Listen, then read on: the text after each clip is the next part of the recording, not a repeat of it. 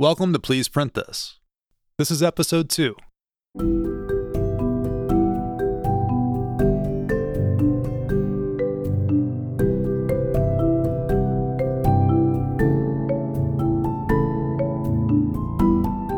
This is Christina Honkanen, producer. And I'm Matt Honkanen, producer and audio engineer. Today we're talking to Chase Cook, who works with the Sustainable Forestry Initiative at the University of Georgia in Athens.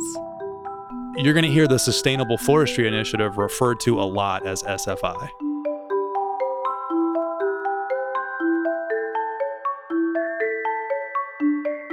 Chase is focused on the implementation of sustainable practices across the state. We thought he would be the perfect person to start to explain to us what certification actually means.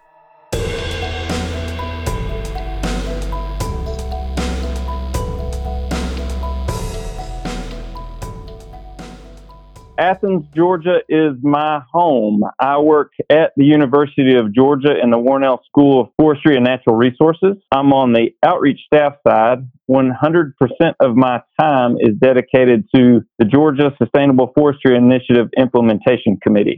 I wear a forestry university hat but my audience operates in the in the theater of Georgia. The SFI implementation committee undertakes landowner outreach, public outreach, and most importantly, logger education. My day-to-day activities are focused on those three things under the banner of the Sustainable Forestry Initiative. Tell us a little bit about that certification program. The quick dog and pony about forest certification is just that. It's a label that conveys some information in the marketplace. Most of the demand for certification takes place now today at the wholesale level, if you want to think about that way, because you're you're probably when you go into a store to buy cereal, you pick the cereal you want, not the packaging that the cereal is in. But the place that you're choosing to do business with has some uh, responsible procurement policies, and so maybe you're choosing to do business with a place that worries about their supply chain, environmental assets and resources, and what thought goes into that. So that's kind of the driver in, in domestic certification today is is what's going on with the, the large lumber retailers or uh, manufacturers of various goods and services and folks that are buying and selling stuff in the in the consumer goods spaces. It's kind of happened at that one step removed from the shopping aisle part. In terms of the scope of what's going on here in Georgia, the SFI implementation committee is made up of uh, our current roster is 34 companies. About one third of that are landowners ranging anywhere from 10,000 acres up to many hundreds of thousands of acres. And about two thirds of the, the companies are on the mill side. There are anywhere from smaller mills that are in, you know, for example, maybe the veneer product business that you may or may not have heard of, up to the uh, very large pulp and paper companies like International Paper and Georgia Pacific and, and lots of sawmills like Interfor and, and Canfor and so forth. And that's how forest certification works. What kind of products are produced by forestry? It's a great question, and I'll answer that generally, not specific to Georgia, because it's a pretty long list. You've got products from the forest that come to us in our everyday life, and they're probably really easy to think about. Everybody, top of your head, oh, it's lumber and it's toilet paper, because toilet paper has been exciting over the last two months. So yeah, definitely, definitely in there. That's that's something most people think about without knowing much about forestry. I, I guess stepping one step behind that, pulp. When people say pulp and paper, a lot of people don't really understand what pulp breaks down to. And so, yeah, that's how you can make toilet paper. It's also the material that is used to make something like diapers. So if you've got kids, then diapers are a choice you had to make. Were you going to do cloth or disposable? And if you decided disposable, that is a, a very big forestry product. Another thing that's become critical to a lot of people here in the last two months, boxes we all kind of refer to the Amazon boxes showing up on porches all over the place, but uh, you know, kind of thinking a little more carefully about that. The medicines that are going to and fro in boxes. That's how we package a lot of stuff. So yeah, pulp and paper boxes.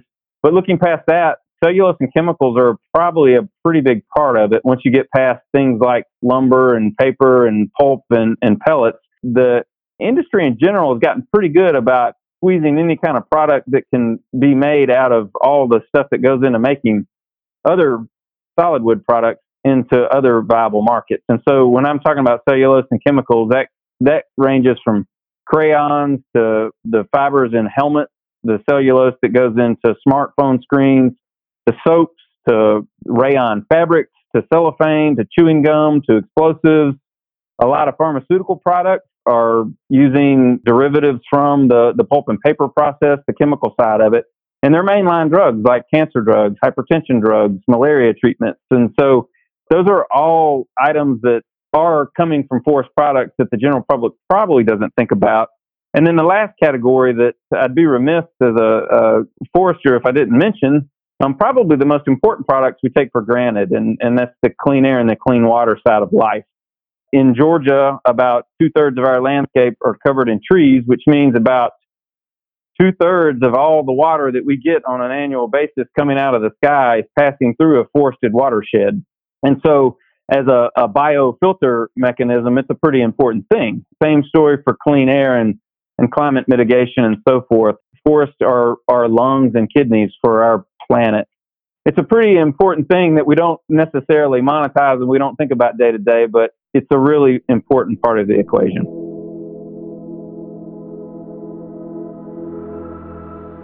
It's funny to me how easy it is to sort of brush over the environmental piece of this puzzle.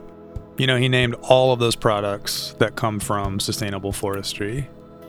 But arguably, the most important piece of this is clean air and clean water, which is something you would not get if that land was developed and turned into a parking lot or turned into housing or turned into a convenience store I really think it was helpful that he said, when he said two thirds of our water in the state is filtered through a forested watershed.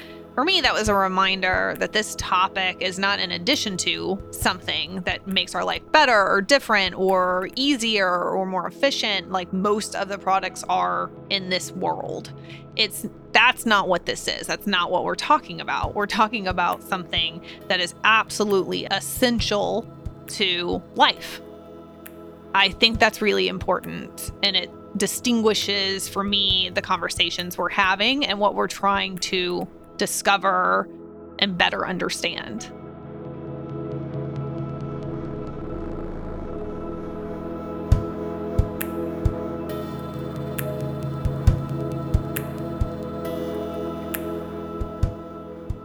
Chase, where do you think the disconnect is with consumers?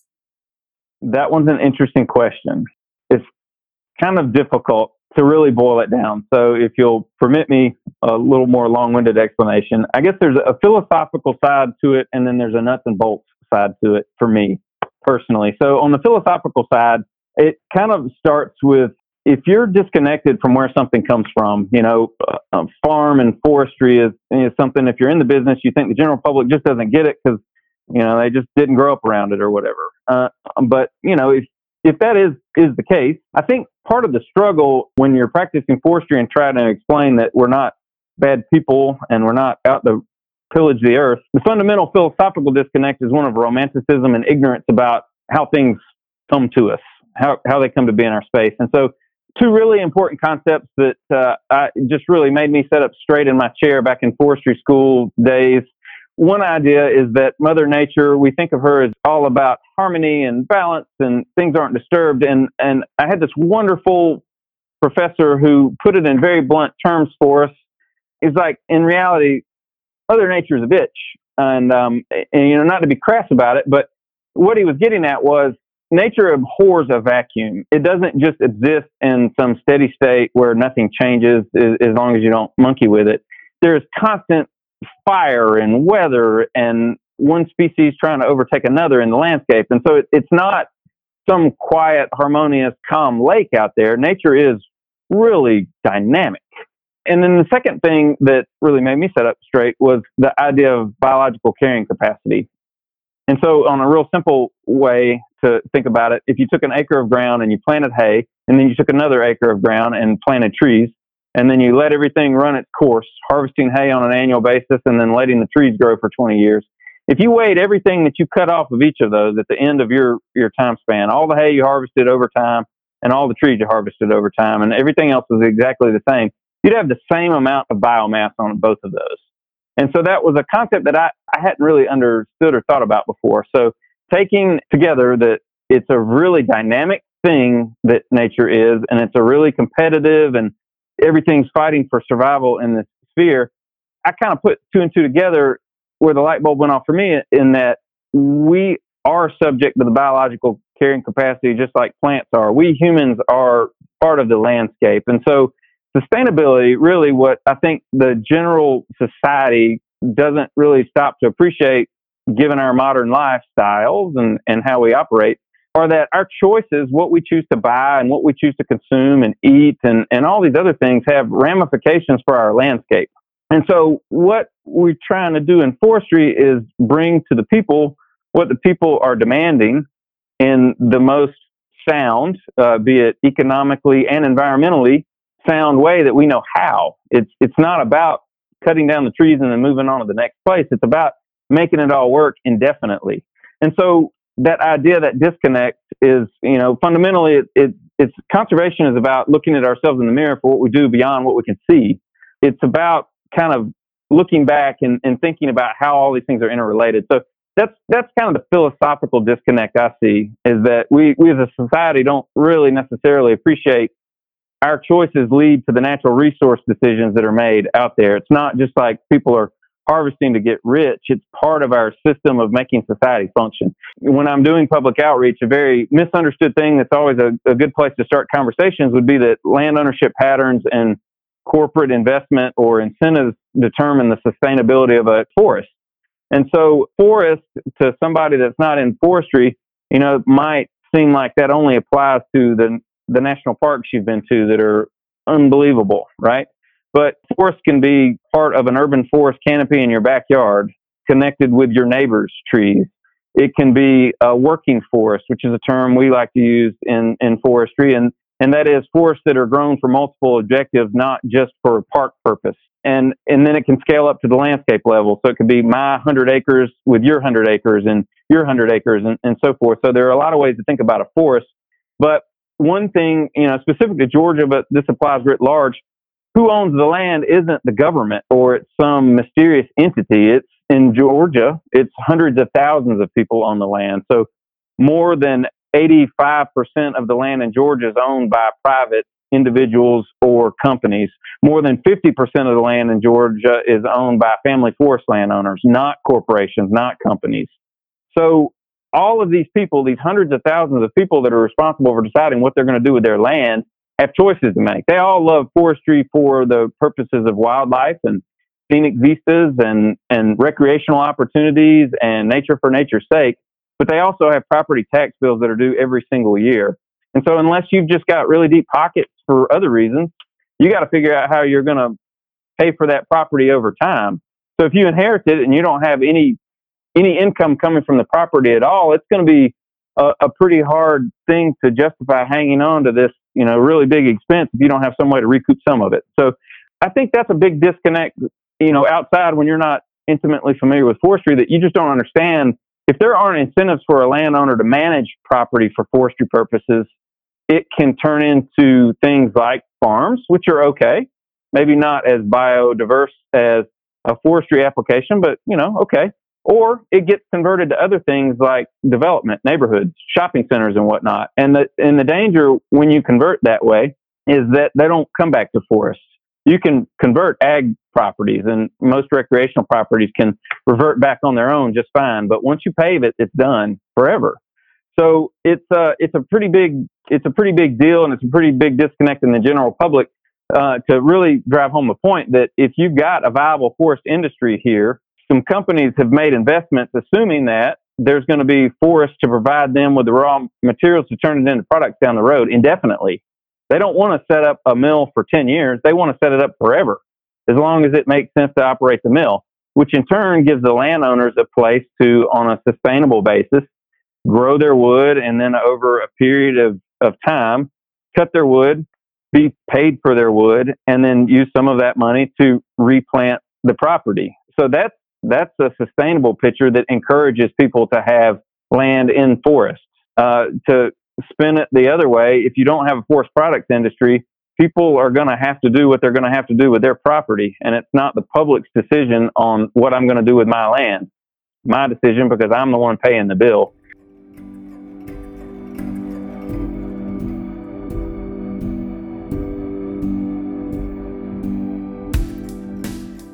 this this is where it starts to become abundantly clear to me that we're talking about a topic that we don't fully understand, that it's dangerous to be living in a world in which life moves forward at as fast a pace as it is moving.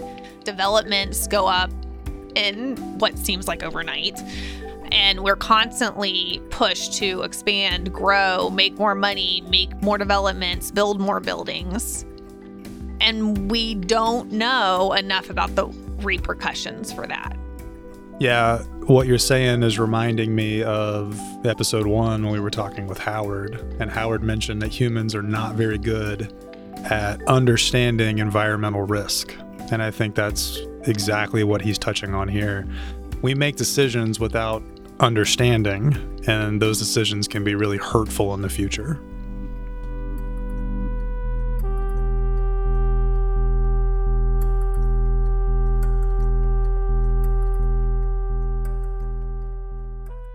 Do you find a significant struggle in the in the state of Georgia to to educate these people that own this land how to do it sustainably and that they really should be digging a little more deeply into the responsibility that they have as an owner?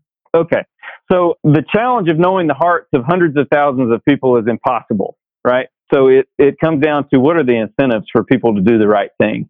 There are lots of forest landowners, and I'm I'm suspecting that the person that you, you spoke with the large landowners that I've had the privilege of meeting, they all want to do the right thing. It, it's kind of getting down into the weeds of ignorance. The people that came across it from inheritance or they came across it because they just thought the idea of owning land was a good idea or whatnot, got in over their heads with, you know, kind of what happened next or, or whatnot. There's no way for me to tell you how many people are in which camp doing doing the right thing because it's it's coming from their hearts how do we encourage or how, how do we kind of make sure that we're going in the right direction given that we've got all, almost seemingly randomness into who owns the land or what information they're working with and who's involved? It kind of goes back to what are the incentives in play from start to finish. So most landowners have good intentions but if it's going to be really expensive to do the right thing then you know that's that's when it starts getting complicated. So if there are incentives in the marketplace to keep everybody on the same page in terms of what we should be doing, but also having some accountability there. That's a pretty important thing. And so I, I mentioned in the beginning, we've got forest management certification, we've got fiber sourcing certification. So just on the basis of forest management certification, there are three main certifications in the state of Georgia. Uh, we've got 26 million acres total of forest land. 24 million acres are accessible for a variety of purposes, including timber management, and 22 million acres are privately held, commercially available working timberland. And so that's your denominator. Of the three certifications that we have here in Georgia, 2.3 million acres are under SFI, 1.4 million acres roughly are under tree farm certification, and less than 100,000 acres are under the third option, Forest Stewardship Council uh, FSC certification. So if you, you do the math, you've got a relatively small percentage of the total forest land is certified to any one of those three standards. Now, the important part, this is where fiber sourcing certification comes in. Remember, that's mills being audited to standards of where are you buying your wood from, who are you doing business with, are BMPs being followed, best management practices being followed. So the the way to think about fiber sourcing, since they don't own land, is to think about of this is just back of the envelope calculations that are available of all the the wood that's harvested on an annual basis upwards of 70% almost are going to SFI certified mills. So while a relatively smaller percentage of forest land is certified to any one standard, a very large percentage of the wood harvested annually is going to an SFI certified mill. That's important because of what is baked into the SFI fiber sourcing certification standard. And so there are three components I want to briefly describe. One is logger education, two is landowner outreach, and three is accountability, and we refer to it as the inconsistent practices policies. And so logger education is important because all the SFI certified mills require their supplier base, their wood suppliers, the loggers cutting down the wood, bringing it into the mills, to participate in the logger education program. So their choice is you can either participate in this education program or you can't haul us wood. That's a pretty strong incentive. So it doesn't take much arm twisting to get the loggers on board with the training and education program. So upwards of 90% of all the suppliers in the Georgia area doing business with SFI certified mills are active in our logger education program. And that is where we make sure all the loggers are on the same page when it comes to forestry best management practices, which are centered first and foremost on water quality protection, rare, threatened, and endangered species, invasive species that are of concern to forest productivity, OSHA, labor and safety laws, some business management principles, kind of the professional image of what we do, and harvest planning and, and forest products trucking safety. So there are some important things that we want everybody to know across the board. So now we know that everybody's on the same page in terms of these are the expectations in law, these are the expectations and best practices. And oh, by the way, because of uh, the SFI certification requirements, you are going to be looked after in different ways it's the same story on the landowner outreach side, except we don't have a way to strongly encourage all landowners to participate in our, our outreach programs. And so uh, we divide that up. Our state agency partners, DNR, the, the Department of Natural Resources, the Georgia Forestry Commission, the Georgia Forestry Association, Natural Resource Conservation Service, these are all supporting organizations on our committee. We all work together in different ways to reach landowners. So we try to complement the activities that are going on at the state agencies and consulting forester groups and, and that sort of thing by the program that we have here in Georgia is to reach out to new landowners that show up on tax rolls. And these new landowners, we send them a, a, a mailer saying, hey, congratulations. We understand you recently purchased some forest property here in Georgia. No charge to you. We have an outreach program. We'd love to send you some information that cover all the forestry practices and principles that we cover in our logger education program, but it's formatted for a new landowner. So we talk to you like a landowner instead of a logger, but it's the same fundamental principles. Did you know there are best management practices? Do you have a reforestation plan if you're planning to harvest? Are you aware of these state agencies that are available pro bono to get in touch with you? Are you aware of professional registered consulting foresters that are, are there to assist you all along the way? that's our outreach program. We've been running that program for over 15 years. We've got about 10,000 people on our mailing list. So it's not the majority of landowners, but it's our effort to reach the people that didn't know that there were people like us out there trying to steer them over to the state agencies and consulting foresters and so forth. And so that's our landowner outreach side. Let's get the harvesting supply side all on the same page. Let's get as many landowners as possible in the loop on what it's good to do. Now let's talk about the accountability piece for just a just a brief moment. So it's great if you know who's involved with the whole supply chain. You know who owns the land, you know who the logger is, and you know who's buying the wood. And with that information, if it's an SFI certified mill, which are the biggest players in Georgia, if you call them up and tell them that I don't think this logging job was done in the right way, I don't, it was too close to the creek, there's trash everywhere on the site, there were drags of wood that were left that nobody's using.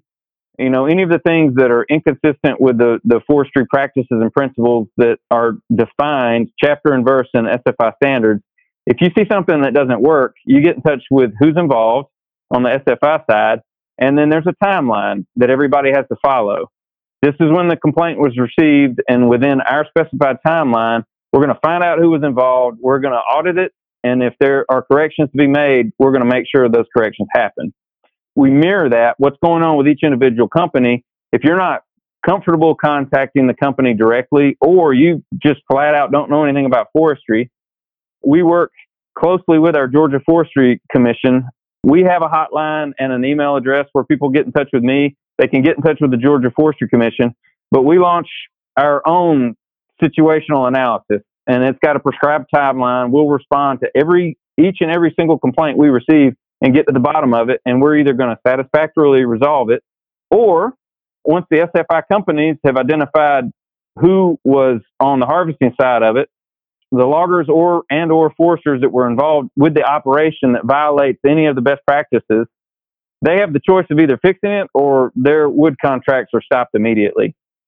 So that's a pretty strong incentive, right? So it's a it's a good system that, that works well in Georgia and and the general public. It, the reason it's it's not a, a one-on-one conversation for me and, and most outreach circles is that getting your mind around land ownership and getting your mind around how quickly and dynamically uh, an entire landscape can change with or without man-made influences is complicated enough. And then to you know start talking about why it's it's not rule of law that keeps this thing going, but it's it's certification and it's people all working together on uh, diligent and coordinated efforts. That's that's the success story in Georgia. I wonder, just back to this whole idea of like we started here because of a simple question, which was is it an issue that most people likely think it's a bad idea to cut down trees? Let me just ask you that. I think the average person sitting in their living room doesn't think about it. I think the average person riding down a highway or an interstate or a, a, county road and looking at a harvest operation, if they don't know anything about what comes next and what the 20 year plan is, is, you know, yeah, I think uh, in general, there's there's no way, myself included, to look at a clear cut and say, man, that looks great. And so I think that is the general perception. That said, in my outreach experiences, I've never run into anybody that wasn't interested to learn more and walk away with kind of a different perspective on things once we've had a chance to talk about how it does work and what you're looking at in the context of what comes next over the five year, the 10 year, the 20 and the 50 year period.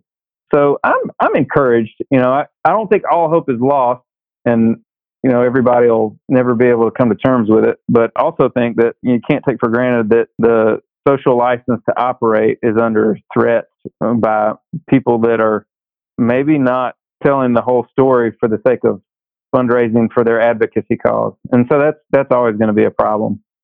But, you know, we do the best we can to do a good job and then try to carve out enough time to talk to anybody that wants to talk to us about it. And I think that's the best we can do.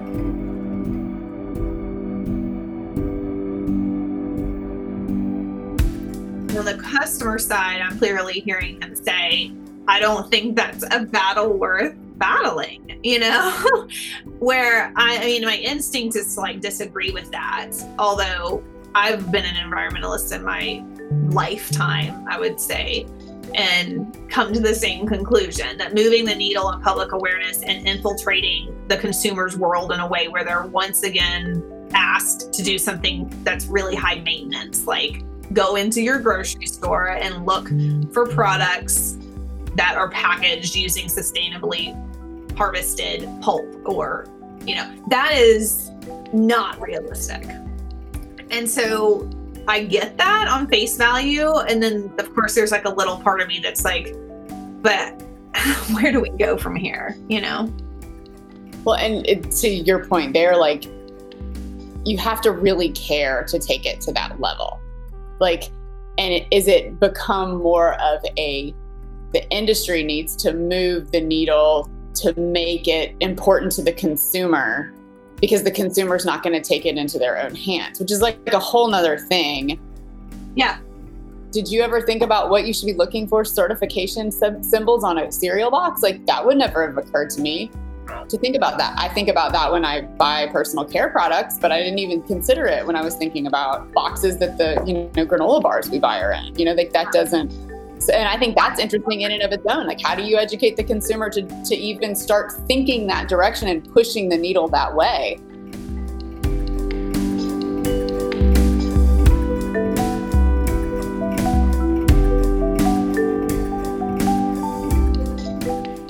Please Print This was developed by HL Strategy in partnership with Pitchwire. Today's episode was put together by producer Amy Adams, producer Christina Honkanen, and producer and editor Matt Honkanen.